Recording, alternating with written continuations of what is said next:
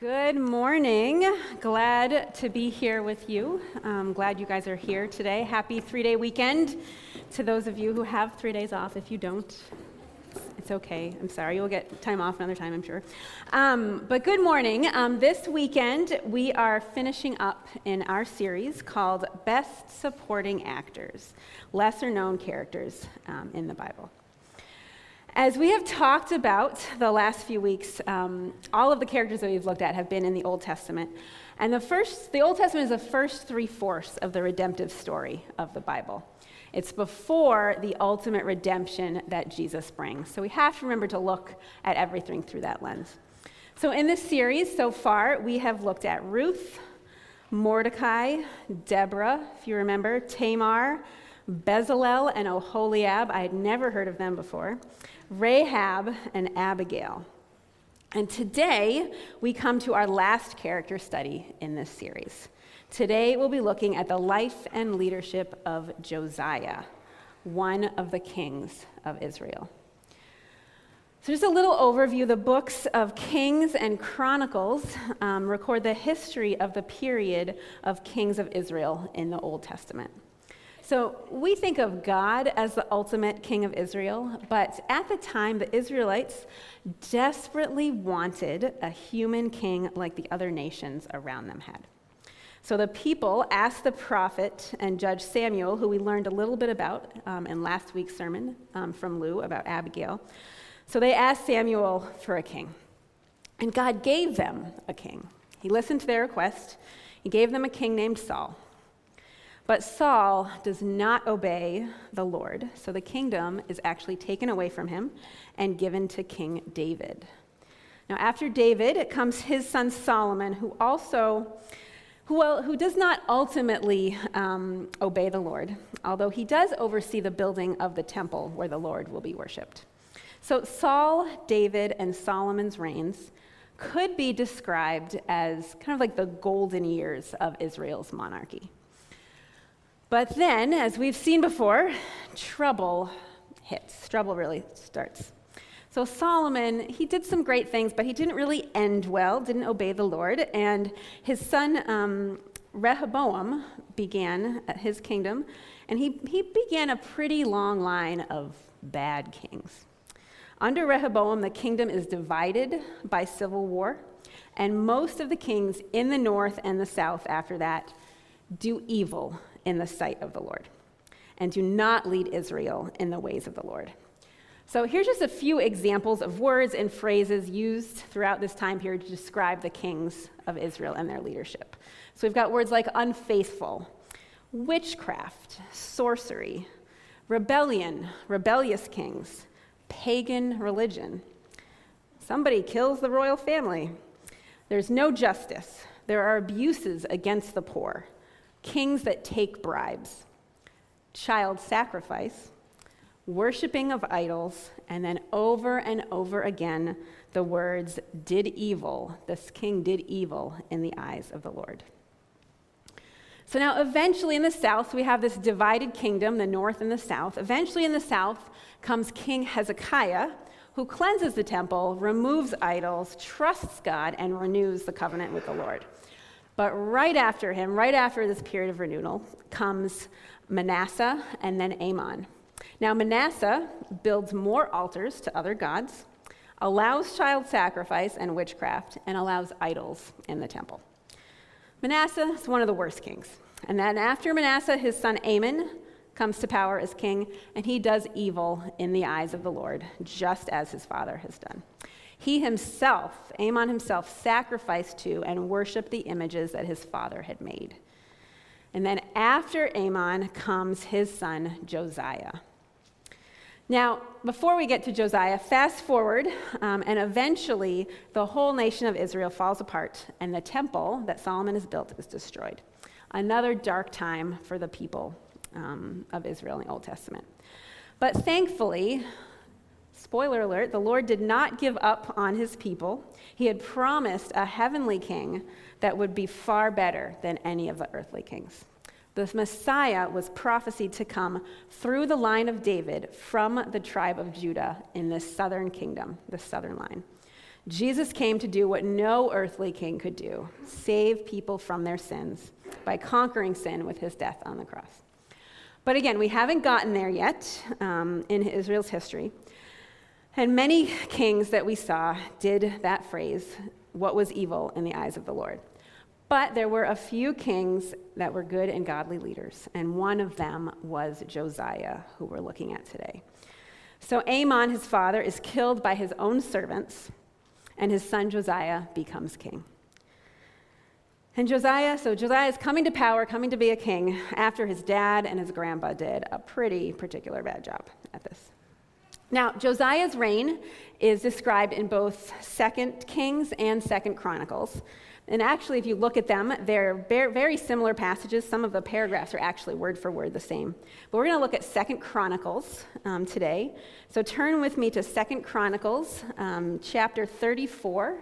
And it should be on page 331 in the Bible, most of the Bibles in the pews. So again, turn to Second Chronicles chapter 34 towards the end of the book. Page 331. So let's read together, starting in verse 1, chapter 34. Now, Josiah was eight years old when he became king, and he reigned in Jerusalem 31 years. He did what was right in the eyes of the Lord and followed the ways of his father David, not turning aside to the right or to the left. Now, again, just to pause for a moment, a vast majority of the kings did evil, but Josiah did right, Pretty amazing considering his predecessors. And when it says followed after the ways of his father David, that means his forefather David. So back to verse 3. In the eighth year of his reign, while he was still young, he began to seek the God of his father David. In his twelfth year, he began to purge Judah and Jerusalem of high places, Asherah poles, and idols. Under his direction, the altars of the Baals were torn down.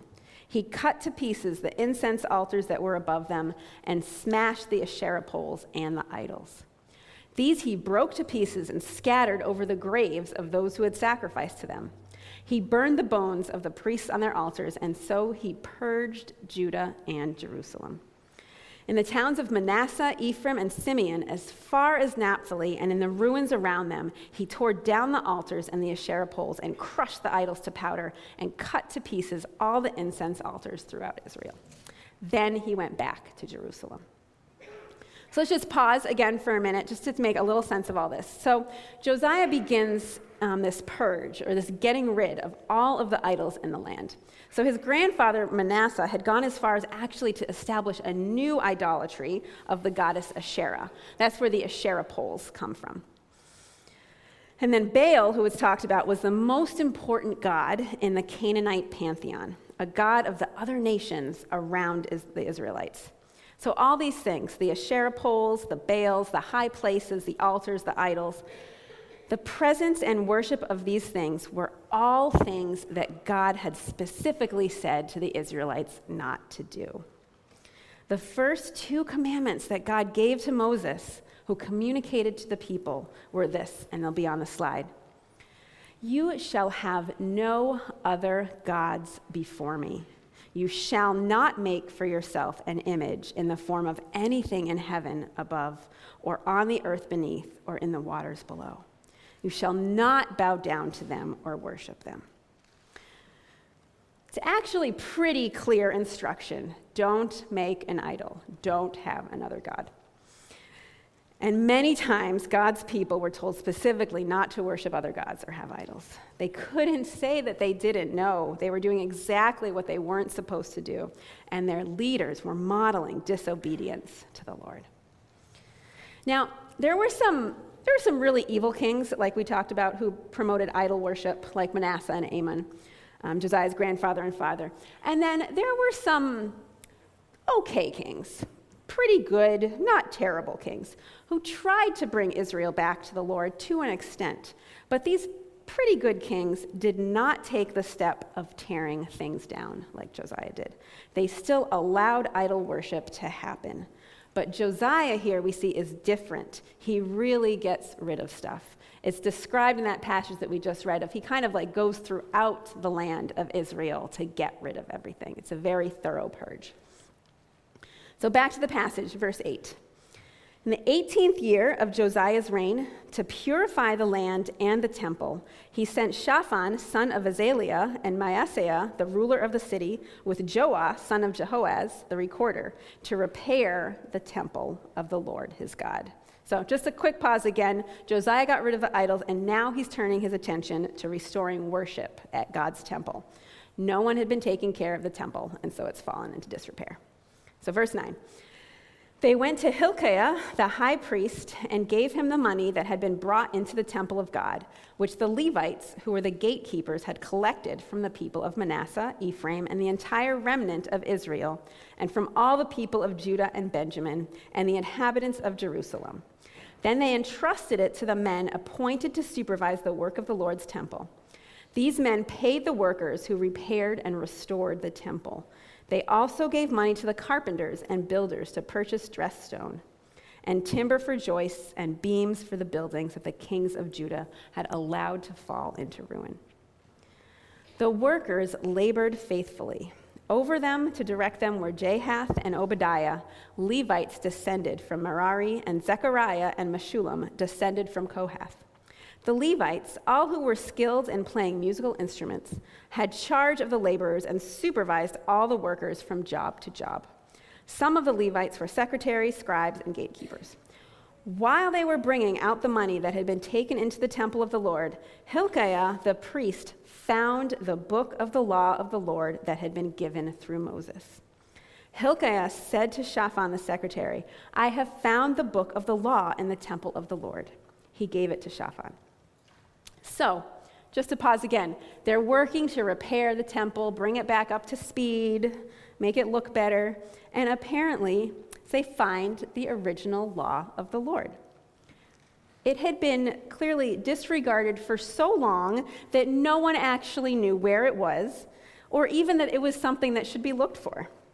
This actually says a lot about how far the people had drifted from the ways of the Lord.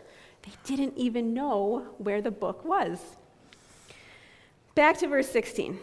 Then Shaphan took the book to the king and reported to him, Your officials are doing everything that has been committed to them. They have paid out the money that was in the temple of the Lord and have entrusted it to the supervisors and workers. Then Shaphan the secretary informed the king, Hilkiah the priest has given me a book. And Shaphan read from it in the presence of the king. When the king heard the words of the Lord, he tore his robes he gave these orders to Hilkiah, Ahikam son of Shaphan, Abdon son of Micah, Shaphan the secretary, and Asaiah the king's attendant. Go and inquire of the Lord for me and for the remnant in Israel and Judah about what is written in this book that has been found. Great is the Lord's anger that is poured out on us because those who have gone before us have not kept the word of the Lord. They have not acted in accordance with all that is written in this book. So this is a longer story. We're going to go ahead and skip ahead a bit, but verses 22 to 28 talk about specific things that the law said and that Josiah takes seriously, and that inquiry that he made about what does this mean and what does this say. And there is a prophecy in there that says that because uh, Josiah has humbled himself, he himself will not see ruin in his lifetime. So let's pick it up again in verse 29. Then the king called together all the elders of Judah and Jerusalem. He went up to the temple of the Lord with the people of Judah, the inhabitants of Jerusalem, the priests and the Levites, all the people from the least to the greatest. He read in their hearing all the words of the book of the covenant, which had been found in the temple of the Lord. The king stood by his pillar and renewed the covenant in the presence of the Lord to follow the Lord and keep his commands, statutes, and decrees with all his heart and with all his soul, and to obey the words of the covenant written in this book. Then he had everyone in Jerusalem and Benjamin pledge themselves to it. The people of Jerusalem did this in accordance with the covenant of God, the God of their ancestors. Josiah removed all the detestable idols from all the territory belonging to the Israelites, and he had all who were present in Israel serve the Lord their God. As long as he lived, they did not fail to follow the Lord, the God of their ancestors. So we're going to end there. The story goes on, um, but what we have here is a period of revival and renewal, spiritual renewal. People following the Lord here and his commands and their lives reflecting that. They follow the Lord with all their heart and their soul, they obey his commands. And revivals are these things that are always for seasons, um, for periods of time, and they start with the people of God turning from wickedness and fully obeying the words of the Lord and commands of the Lord. The Israelites here renewed their covenant with the Lord thanks to Josiah's leadership. Now, this passage is not like a blueprint for revival do this and then this will happen. But we do know that turning from idols, repenting from sin and disobedience, and really submitting to God's word in every area of our lives can lead to revival and renewal. And this type of revival starts with God's people, just like we see with the Israelites. Revival and renewal is not just about the people out there beyond these walls coming to know the Lord. It starts, revival starts with us, the people of God, really coming to know God and allowing Him to be the center of our lives and following His desires for our lives. And that's really the central idea of this passage that Josiah returned Israel to the Lord and brought spiritual revival and life and vitality to the land. Josiah returned the people to the Lord and brought revival. But there are a few other key themes that I want us to notice about this passage and look a little deeper at. But there's one thing that I want to frame how we look at this scripture today, and that is Josiah's young age probably stood out to you, maybe when we read this together, how young Josiah was when he became king. He was only eight years old. The passage starts with that. If you look back at verse 1 again, Josiah was eight years old when he became king. He reigned in Jerusalem 31 years. He did what was right in the eyes of the Lord and followed the ways of his father David, not turning aside to the right or to the left. In the eighth year of his reign, while he was still young, he began to seek the God of his father David. In his 12th year, he began to purge Judah and Jerusalem of high places, Asherah poles, and idols. So again, Josiah began to rule Israel when he was only eight and is described as doing what was right in the eyes of the Lord. Not turning to the right or to the left means fully obeying God's laws. And then when he's 16, we see that he, quote, began to seek the God of his father David. Now, we don't know exactly what Josiah did between the ages of 8 and 16, but it's pretty clear that his entire reign was marked by doing the right things. That's what we're told. As a young person, he followed the Lord, even when others around him were not doing so. So, I'm curious today who are the 8 to 16, 18 year olds um, with us today? I'd love for you guys to just raise your hands. I know there's some of you here. I see a few around here. I see some people who don't want to put their hands up, but that's okay. I'm not going to make you say anything or do anything. I see one over there. I see some folks over here. Um, so, yes, I just want to say that I am like super glad that you guys are here. Really glad that you guys are here with us. Um, and this passage today is actually about someone like you. So I'm going, um, I want to actually speak to you guys for a few minutes. So the adults, you guys can listen in, but I really want to talk to the kids for a little bit, okay? The kids and the teens here. So um, I want to ask you guys, and again, you don't have to answer, you can just be thinking, you don't have to do anything. Um, what did we learn about Josiah when he was young? In this passage. What did he do, and how did he respond to the attitudes and actions of the people? So, first, we can see, um, this will be on the screen, that Josiah seeks the Lord. Josiah was in the eighth year of his reign. It could be 15 or 16, depending on how you count, um, when he began to seek the Lord. Now, there are some things that you guys, as kids and teens, can't do when you're a kid because you're not an adult yet, right? You can't drive, you can't vote yet. But what can you do? There is no age restriction on seeking the Lord. Absolutely no age restriction on seeking God. So, and what is seeking God? Seeking God is just simply, you guys, it's just simply looking, um, the habit of looking for God in every situation. And Josiah began this spiritual journey when he was long, young, like you. So, you young people here, you can begin or keep seeking the Lord when you're young too. And so, what does that mean? What does that mean for you guys who are 8, 10, 16, 18? Um, what does it mean to seek the Lord as a young person? You know what, you guys? It's actually the same thing that adults do reading your Bible or asking someone to read it to you, asking God to help you be nice to people throughout your day, praying for a friend who's sick or who's sad, trying to remember that Jesus is with you throughout the day, offering you courage, compassion, and care when you need it. All of these things, these are actually just what adults do to seek the Lord. Because remember, there is no age restriction in seeking God.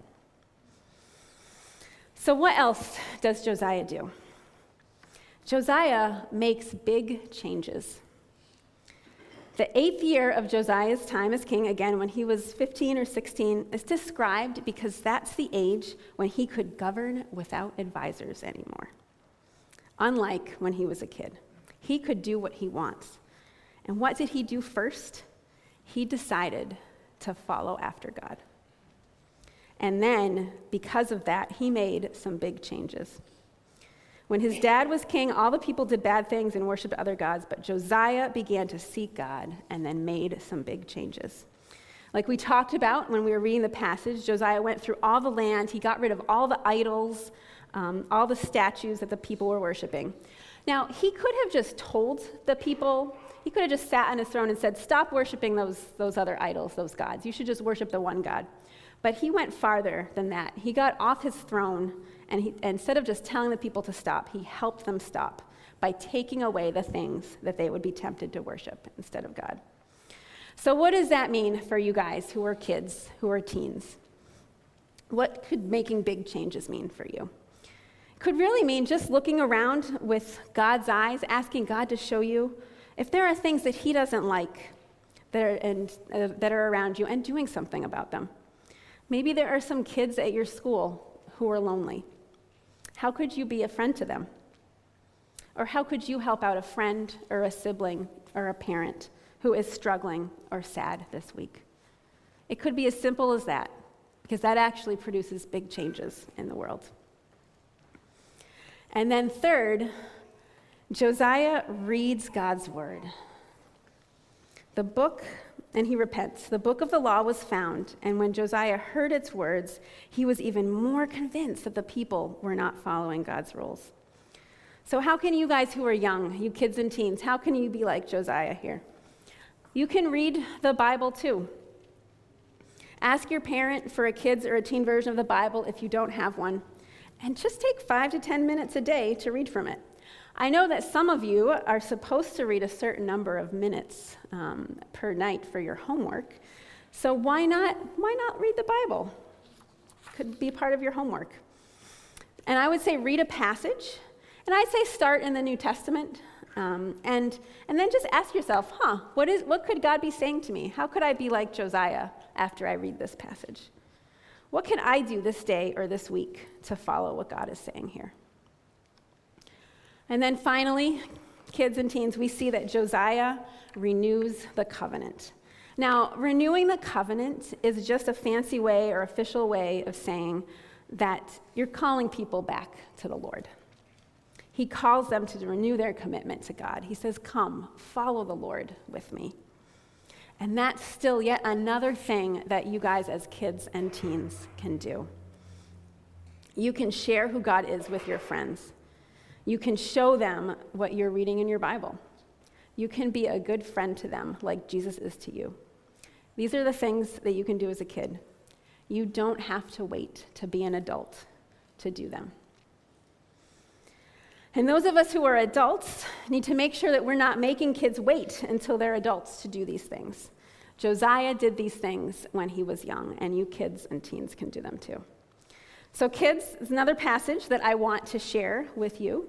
The Apostle Paul said this to one of his young leaders, one of the young Josiahs in his midst.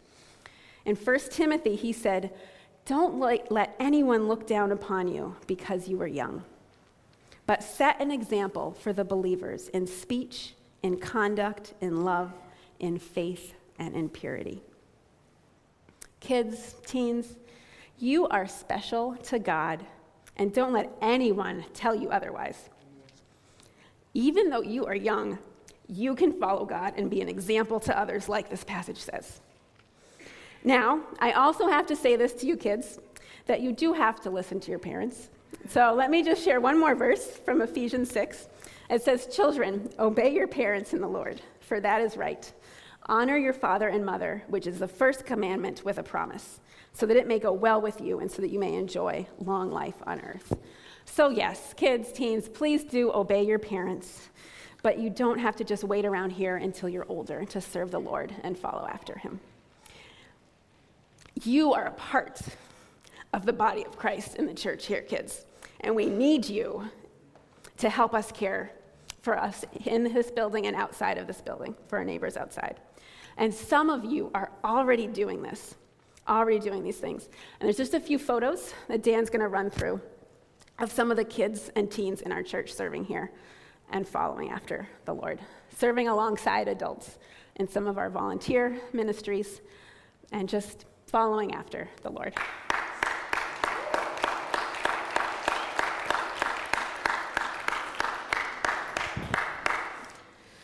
And I know there are more of you here. I know um, Lucas and Jacob, you guys are not in these pictures, but I know that you do a lot to help out as well.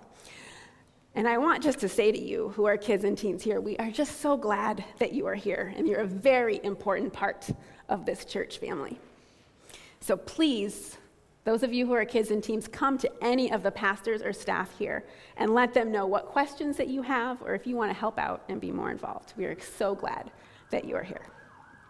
Okay, so I have talked to the kids for a while, and now I want to talk to the adults, but hopefully you were still listening as I was talking, because those are for you too.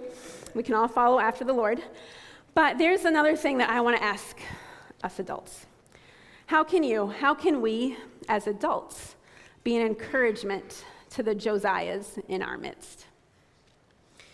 I want to read a quote from a pastor from the UK who I've actually had the privilege of hearing in person a few times. His name is Sam Allberry. This is a quote from his website, but I also heard him say this once too, and it's going to be up on the screen. The Apostle Paul repeatedly refers to the local church as the household of God. It is the family of God, and Christians are to be family to one another. Paul encourages Timothy to treat older men as fathers, younger men as brothers, older women as mothers, younger women as sisters. The church is to think of itself as a immediate family. Nuclear families within the church need the input and involvement of the wider church family.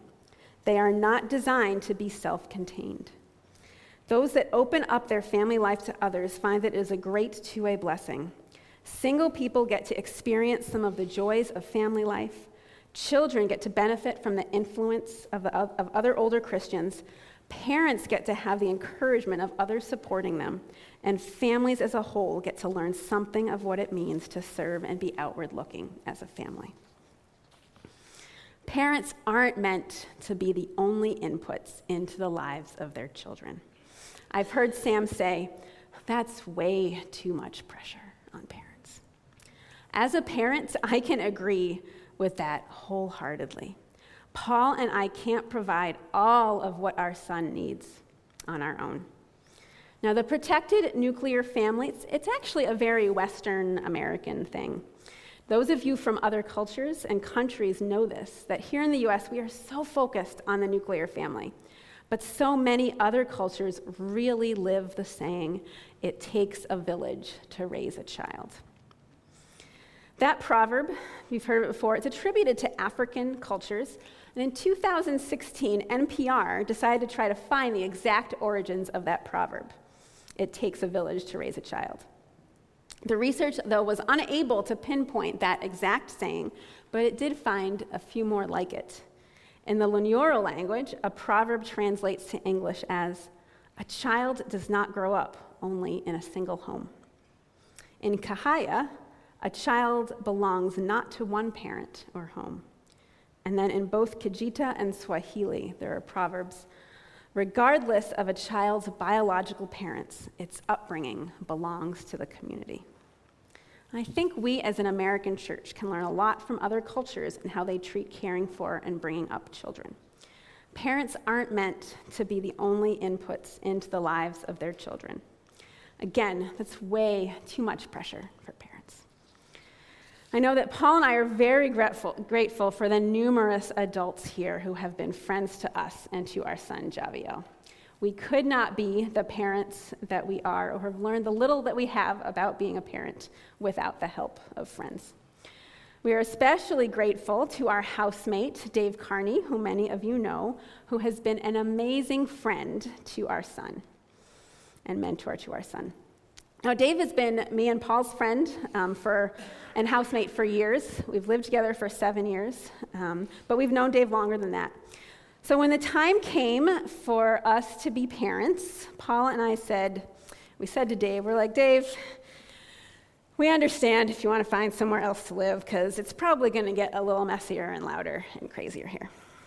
But Dave said, Nope, no way. I want in too. I'm in this with you guys. And he sure has been. Our small nuclear family is so much richer because of Dave's and many others of you here um, involvement in our lives. Dave is part of our family. And, and I think that Dave would agree that it's been a two way blessing, like Sam said in that quote. Paul and I could go on for hours and hours about how Dave's involvement in our family has blessed us and blessed Javi. But I think Dave would say that he gets some pretty cool things out of it too. He gets a family while he's away from his own nuclear family, and he gets to be a part of Javi's growth and development, and spiritual growth especially, and gets to experience some of the joys of family life as he helps us through the trials too. And this is us this past December doing the Advent calendar, um, Advent wreath together, lighting the first candle. We tried to get a little bit of a devotion in there. We got a little bit in there, um, but we had some fun. Now, King Josiah is the last character that we're looking at um, in this sermon series. Now, many of the people that we've looked at have been unlikely heroes. Now, Josiah is unlikely, yes, because of his age, but not just because of that, but because he was a kid that wasn't even raised to follow God. And the truth is, a vast majority of kids in our world here aren't raised to be godly. But even for those of us who are trying to help their kids know God, none of us have all of what it takes to do that. No parent has all of what it takes to raise a kid in the Lord. And those of you who don't have kids have so much to offer, and I'm a testament of that this past year.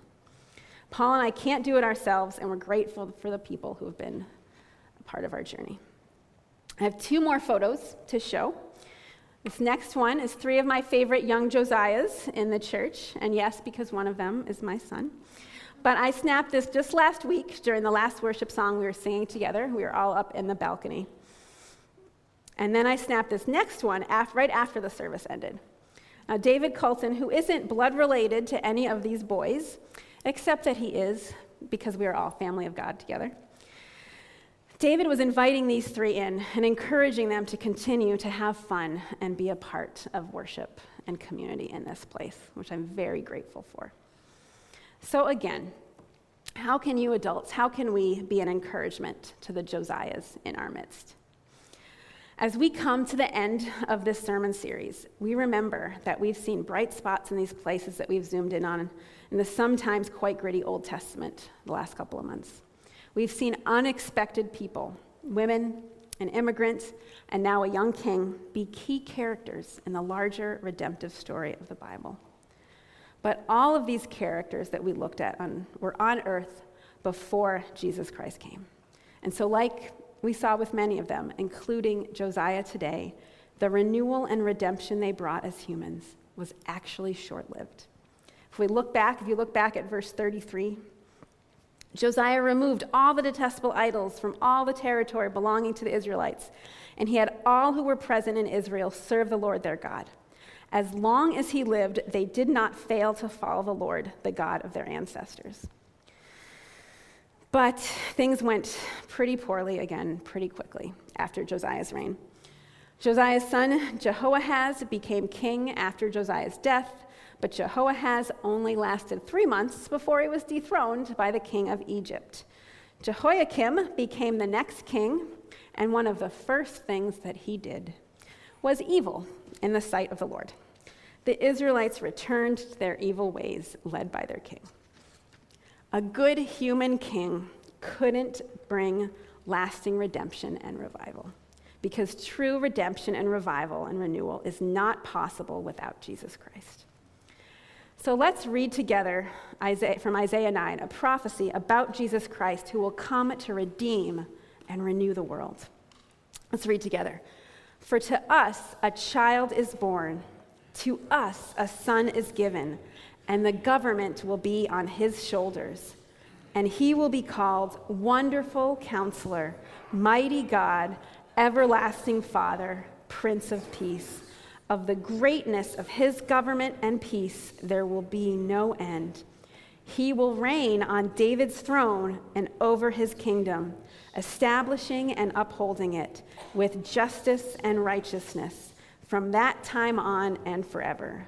The zeal of the Lord Almighty will accomplish this. Jesus Christ came to earth and conquered death. He still brings revival and renewal in places now who knows who could lead the way?